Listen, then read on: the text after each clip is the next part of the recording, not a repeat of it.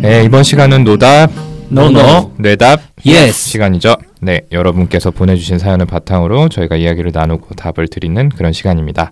자, 각자 소개부터 하고 시작할게요. 네, 안녕하세요. 김지웅입니다. 네, 안녕하세요. 윤유입니다. 예, 그리고 저는 우동훈입니다. 자, 언제나 그랬듯이 사연 먼저 듣고 이야기 나누겠습니다. 오늘 사연은 윤유 선생님 목소리로 들어볼게요. 네, 안녕하세요. 요즘 들어 생각이 많아져서 팟캐스트 듣다가 사연 보내봅니다. 저는 25세 여자이고요. 지금은 호, 친구와 함께 호주에 워킹홀리데이 와 있습니다. 여기에 있으면서 제 자신의 성격 문제에 대해서 인지하고 생각하는 시간이 많아졌습니다.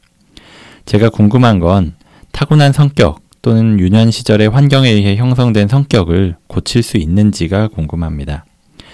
저는 누군가를 만나거나 마주치게 되면 제일 먼저 드는 생각이 나를 싫어할까? 나를 미워하면 어떡하지? 이거입니다. 그리고 문 밖에 누가 있으면 기다렸다 나가게 되고 누군가와 얘기를 할 때면 상대방이 좋아할 만한 대답이나 리액션을 생각하고 행동하게 됩니다. 제 의견은 없이요.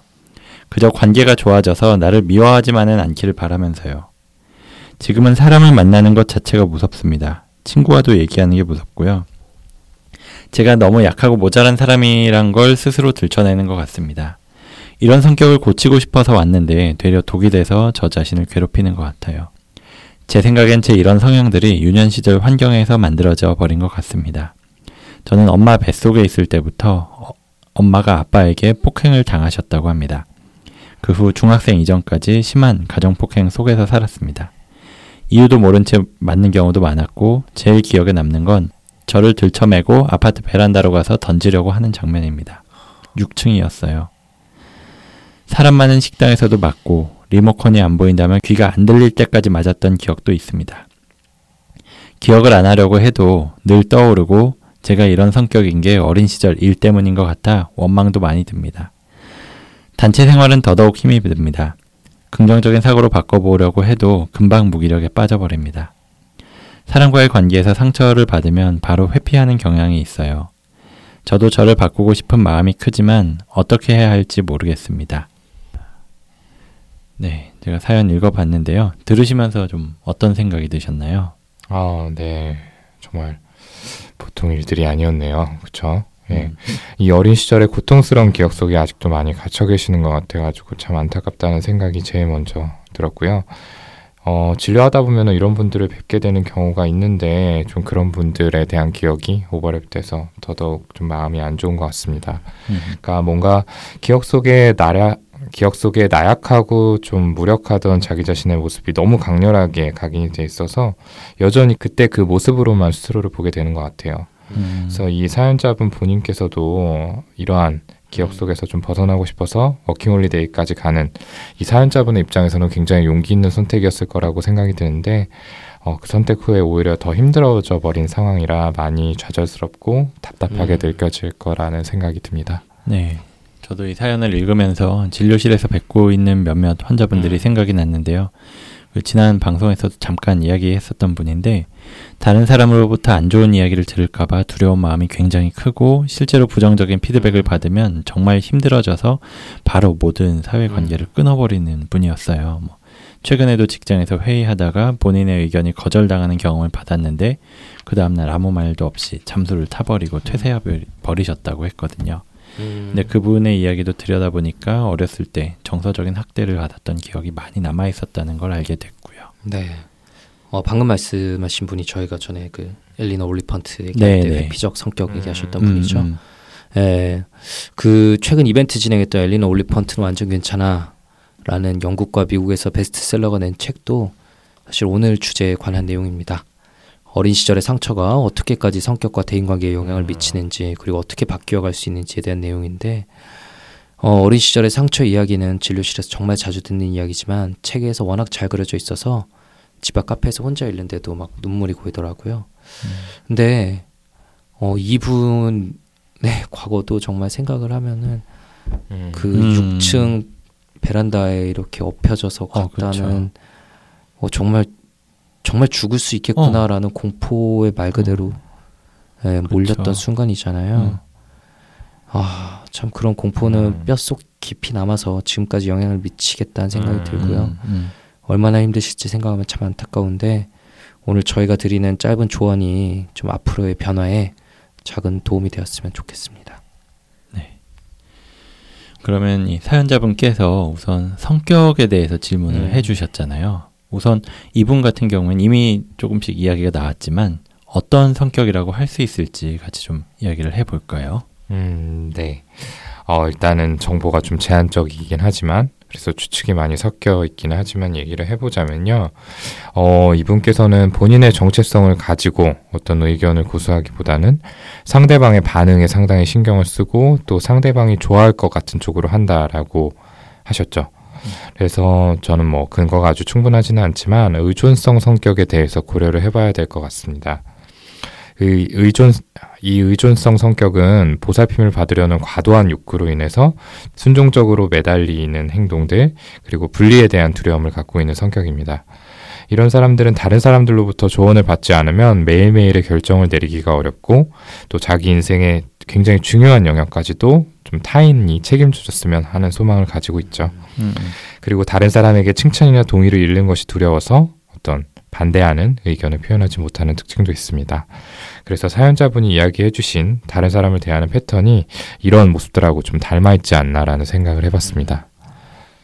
네, 뭐 동훈이 의견에 당연히 어느 정도 동의는 하는데 아, 조금 다른 생각 들기도 하는 게 어, 이분이 이야기하는 게 어떤 사람에게 뭐 기대고 의존한다기보단 어, 오히려 사람들하고 같이 있는 시간이 힘들어서 피하고 싶은 마음이 자꾸 든다. 아 근데 또 피하고 싶다고 하면서도 음. 음. 또 극복하러 가긴 했으니까 그쵸. 사실 음. 한 가지로 정리하기는 힘들지만 어쨌든 핵심적인 면에서 이분이 회피성 성격이 아닐까라는 생각을 해봤고요. 회피성 성격은 사회적으로 위축되고 사람들이 자신에 대해서 안 좋게 볼까봐 부정적으로 평가할까봐 불안하고 예민한 양상이 특징인 성격인데요. 자기 자신에 대한 부, 부적절감, 낮은 자존감 때문에 타인의 부정적인 반응에 대한 강렬한 두려움이 있고 거절당하는 것이 두려워서 제대로 된 대인관계를 잘 맺지 못하는 것이 특징이죠. 자신을 좋아한다는 확신이 없으면 사람들과 관계를 갖기 어려워하고요. 타인의 부정적인 반응에 굉장히 민감하다는 점은 의존성 성격과 비슷하지만 의존성 성격은 어떻게든 다른 사람과 함께 있으려고 매달리는 반면에 회피성 성격은 다른 사람들과 어울리지 않고 혼자 있으려고 하는 모습으로 드러나게 됩니다. 예, 사연자분이 이야기하신 지금은 사람들과 만나는 것 자체가 무섭다.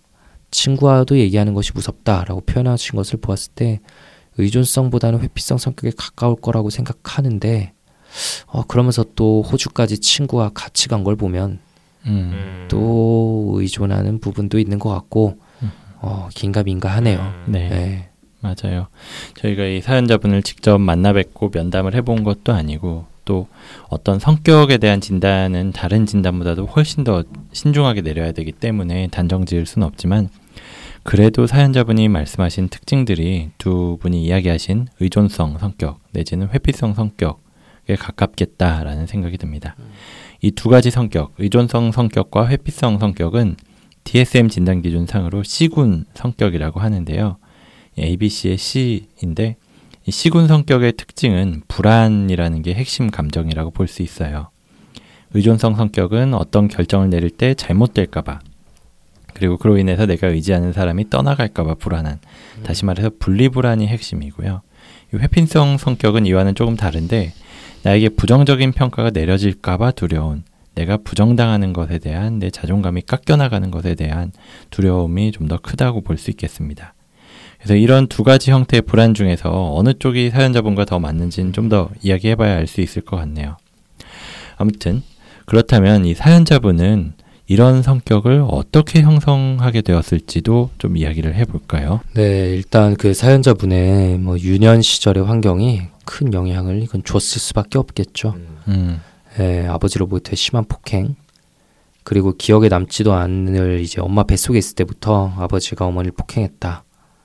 예, 아파트 6층 얘기는 정말 충격적이었고요. 음, 음, 음, 얼마나 두렵고 고통스러웠을지 정말 상상하기도 힘든데 전에 저희가 몇 번 얘기했을 그 basic trust 기본적인 신뢰감이라고 하는 게 있어요. 정신분석가 이제 에릭 에릭슨이 이야기한 개념으로 성격 발달의 최초 단계인 출생 후 이제 18개월에서 2년 이내 양육자의 관계에서 이제 유아에게 필요한 평온하게 자고 안락하게 영양을 섭취하고 평안하게 배설을 하는 일상적인 활동을 통해서 발달되는 신뢰, 그게 basic trust입니다. 근데 사연자분과 어머니 모두 이 시기에 반복해서 폭력을 당하면서 어, 자기뿐만 아니라 자기의 양육자인 엄마까지 폭력을 당하는 걸 보면서 정말 생명에 대해서 위협을 느끼게 되었을 거고 basic trust를 형성하는데 문제가 있었을 거예요. 네, 그렇겠죠. 이렇게 basic trust를 형성하지 못하게 되면 기본적으로 대인관계 상황에서 경험하는 감정이 신뢰가 아니라 불신이 되고 상대방이 나에게 어떤 식으로 대할지에 대해서 불안하고 민감하게 반응을 하게 되었을 것 같습니다. 그러다 보니까 인간관계에서 긍정적인 일이 있을 거라고 기대하는 게 아니라 뭔가 부정적인 일이 있을 거다 이렇게 예측을 하고 사람들이 나한테 적대적인 태도를 가질 수 있다라는 생각이 기저에 깔려 있다 보니까 아무래도 다른 사람들을 만날 때 경계를 할 수밖에 없죠. 그리고 이런 생각이 자꾸 반복되다 보면 대인 관계를 맺는 걸 점점 기피하게 되면서 사람들을 만나는 것도 무서워지고 또 상처받는 경험을 하면 바로 회피하게 된 게 아닌가 그렇게 생각을 해봤습니다. 네. 어, 그리고 이 사연 중간에 이런 가정폭력이 중학생 이전까지 계속 있었더라고 말씀을 해주셨는데 이 이후에는 뭐 멈춘 건지 뭐 그렇다면 뭐 어떤 계기가 있었는지 하는 음. 궁금증도 생기는데요. 아마도 뭐 아버지와 격리가 됐거나 또는 아버지가 폭력을 멈춘 걸 텐데 뭐 어느 쪽이든 일단 다행이라는 생각이 많이 들었습니다. 어, 이렇게 폭력적인 환경에서 정신적인 문제가 발생한 경우에 회복을 위한 첫 번째 조건으로 어, 폭력이 멈추는 것 어, 이건 필수적이거든요. 예. 저는 지금도 이제 병원에서 소아 환자들을 좀 많이 보고 있는데 이 중에서 정말 가정 폭력에 노출된 뒤에 여러 가지 증상들로 힘들어하는 아이들이 있습니다. 근데 뭐 이 폭력이 어떻게든 중단이 되지 않은 상태에서는 아무리 뭐 약이든 상담 치료든 어떤 치료를 해도 좋아지기가 어려워요. 맞아요. 왜냐하면 음. 조금 뭐 병원에서 뭐 털어놓고 음. 뭐 위로받고 음. 뭐 이래도 집에 들어가면 똑같잖아요. 음. 그러니까 뭐 이렇게 가정 폭력 또는 뭐 성적인 폭력으로 어, 어떤 증상이 생겼다라고 한다면은 적극적으로 개입을 해서 분리하는 것. 어, 이게 1번 원칙입니다. 근데 뭐 정확한 사정은 알 수 없지만 사연자분이 만약에 중학교 이후에 폭력이 멈췄다고 한다면은 이런 것들은 이뤄진 걸로 볼 수 있겠고 그런 면에선 다행이라고 할 수 있겠네요. 예. 네. 하지만 문제는 이 중학생 이후에는 그러면 그런 환경에서 음. 벗어난 것 같은데 워낙에 어린 시절부터 형성된 그 기본적 신뢰감의 부재 그리고 대인관계에서 불안이 높은 성격이 아직까지도 지속되고 있다는 점이에요. 음. 이런 성격을 바꿔보고 싶은 마음이 계속 있었다고는 하시지만 지금이 이제 스물다섯이라고 하셨으니까 10년 가까이 시간이 지났는데도 변하지 않아서 굉장히 답답한 음. 마음이신 것 같아요. 뭐 이런 성격을 고쳐보려고 워킹홀리데이를 가셨다고 했는데 아마도 완전히 새로운 환경에서 여러 사람들을 만나면서 본인의 그런 대인관계 패턴을 바꿔보고 싶으셨던 것 같습니다. 때로는 이렇게 환경을 완전히 바꿔보는 게 도움이 되기도 해요. 맞아요. 네. 그렇죠. 그렇지만 이 사연자분처럼 그런 basic trust가 음, 단단하게 형성되지 음, 않아서 음. 뭐 친구를 비롯한 다른 사람들 만나는 게 계속 두려운 상황에서 완전히 기댈 곳이 없는 곳에 가는 게 썩 좋은 영향은 주지 않았을 수도 있을 음. 것 같아요. 뭐 당연히 언어도 원활하게 통하지 않을 테고 네네. 이제 음. 친구하고 둘이서 갔다고 하셨는데 뭐 아마도 그나마 믿고 의지할 만한 사람이긴 하겠지만 어쩌면 이렇게 먼 타국에 둘이서 온 상황에서 혹여나 이 친구가 나를 안 좋게 보면 어떡하나 음. 이 친구가 나를 떠나버리면 어떡하나 이런 걱정이 들면 마음 놓고 의지하고 마음 놓고 내가 힘든 얘기 뭐 좀 불만족스러운 이야기 이런 걸 음. 하지도 못하고 더 불안해하고 있으신 건 아닌가 하는 생각 들어서 걱정이 되네요. 네, 그렇죠. 어 일종의 뭐 이민자 일종의 이민자라고 할수 음, 있을 음, 텐데 음, 음. 이민이라는 게 대표적으로 불안이 올라가는 상황이잖아요. 음, 그렇죠. 예, 아까 말한 것처럼 회피성 성격, 의존성 성격 다 불안이 그 핵심에 있는데 음. 불안이 올라가는 환경에 가셨으니까 더 힘들 수 있겠다는 생각이 들어요. 음. 아, 정말 힘드실 것 같은데요. 아무튼 이렇게 형성된 성격이 바뀔 수 있는가 하는 문제 때문에 고민을 하고 있으신 상황이잖아요. 어, 저희의 처음이자 아직까지 하나뿐인 책, 어쩐지 도망치고 싶더라니에서도 성격이 바뀔 수 있냐에 음. 대해서 저희가 얘기한 적이 있고, 음. 그 내용을 바탕으로 강연도 여러 번 한 적이 있는데, 어, 사람의 성격을 형성하는 거는 결국엔 저희 방어 기제라고 생각을 해요. 음. 예, 불행한 삶을 살고 있는 사람과 행복한 삶을 살고 있는 사람들이 주로 사용하는 방어 기제를 들여다봤을 때, 어, 물론 행복한 삶을 살고 있는 사람들이 좀 더 성숙한 방어 기제를 많이 사용하긴 하지만 그런 사람들 역시 미성숙한 방어 기제도 함께 사용을 하고 있고 음. 불행한 삶을 사는 사람과 행복한 삶을 사는 사람 사이에 그 비율의 차이가 그렇게 별로 안 크다고 해요. 음. 그러니까 약간만 바꿔도 분명히 삶이 조금 행복해질 수 있다는 거죠. 그리고 무엇보다도 자기 스스로가 어떤 대인관계 패턴, 방어 기제를 사용하는지를 아는 게 변화의 시작인데요.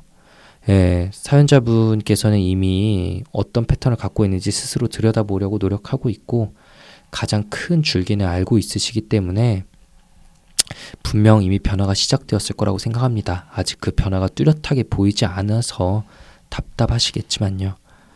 예, 조금만 더 힘내시라고 응원하고 싶고요.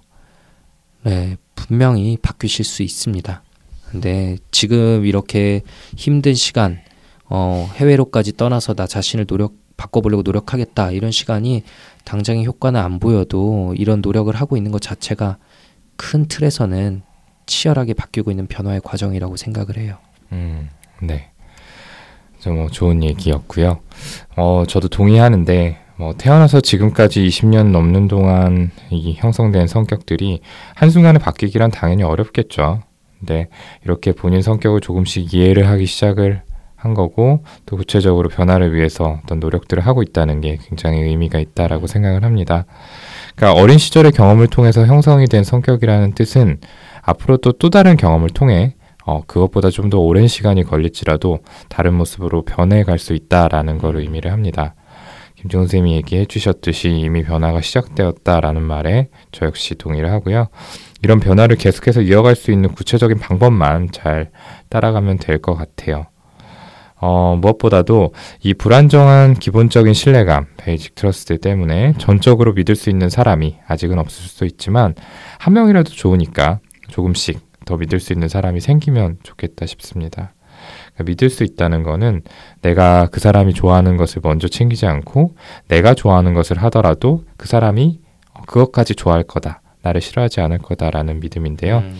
이런 믿음이 한순간에 생길 수는 없는 거니까, 어, 그나마 나와 가장 가까운 사람, 음. 나의 이런 성격을 그래도 이해해 줄 것 같은 사람의 도움을 받아서 조금씩 자신의 의견을 표현해 보는 연습을 해보면 좋을 것 같아요. 이런 사람과의 관계를 통해서 타인에게 자신의 의견을 표현하는 것이 자신에게 위협으로 다가오지 않을 거라는 점을 알게 되면은 점점 더 용기가 생길 텐데요. 제가 드리고 싶은 말씀은 이 연습이 정말 오랜 시간을 필요로 합니다. 그래서 그 사이에 지치게 될 수도 있어요. 어, 난 이렇게 노력하는데 왜 이렇게 변하지 않는 걸까라는 생각이 분명히 드시는 순간이 올 텐데, 어, 그래도 그 생각을 하는 그 시점에라도 본인은 의식하지 못하지만은 많은 변화들이 일어나 있을 겁니다. 그리고 그런 것들을 짚어줄 수 있는 누군가가 있으면 참 좋겠다라는 생각이에요. 음. 예. 네. 그렇게 이제 연습을 거듭한다면 분명히 점점 더 스스로의 의견을 표현하는데 힘이 생기게 될 거라고 생각해요. 하지만 또 한 가지 중요한 점은 무조건적으로 자신이 이야기하는 의견을 받아주기만 하는 사람이라면 사실은 실제로 다른 사람들과 관계를 가질 땐 도움이 되지 않을 수도 있어요. 그러니까 믿을 수 있으면서도 한편으론 자기에게 객관적일 수 있는 사람하고도 이런 연습을 함께 하는 게 도움이 될 것 같습니다.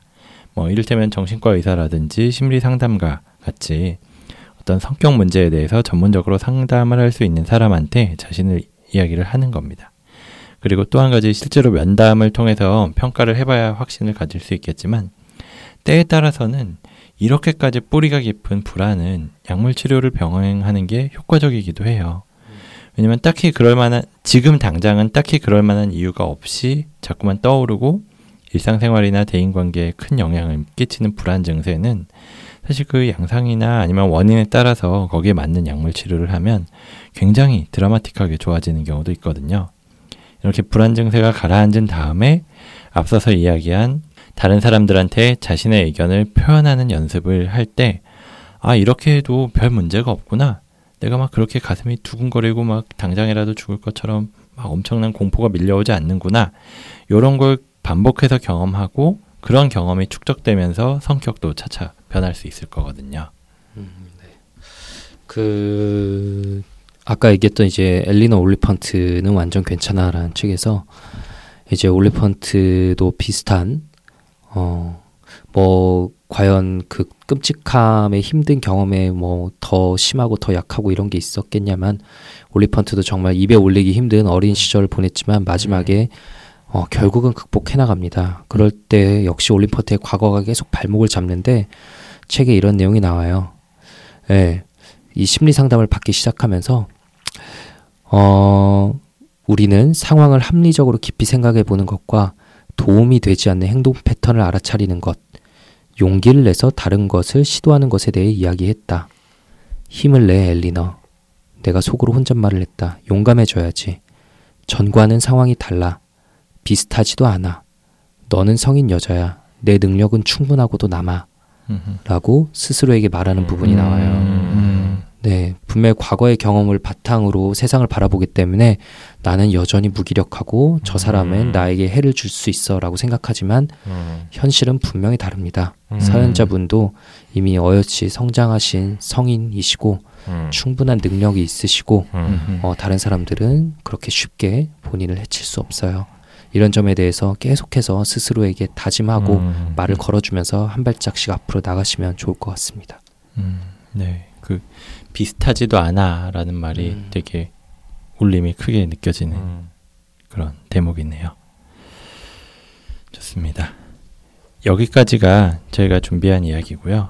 이 사연자분께서 사람들과 계속 관계를 맺길 원하고 있고 또 스스로의 마음속을 들여다보려고 노력을 하고 있으신 만큼 느리지만 확실한 변화가 일어나기를 바라면서 오늘 방송을 마무리 지어 보고자 합니다. 저희는 다음 시간에도 더 유익하고 흥미로운 이야기를 가지고 찾아뵐 테니까 많은 청취 부탁드리겠습니다. 감사합니다. 감사합니다. 감사합니다.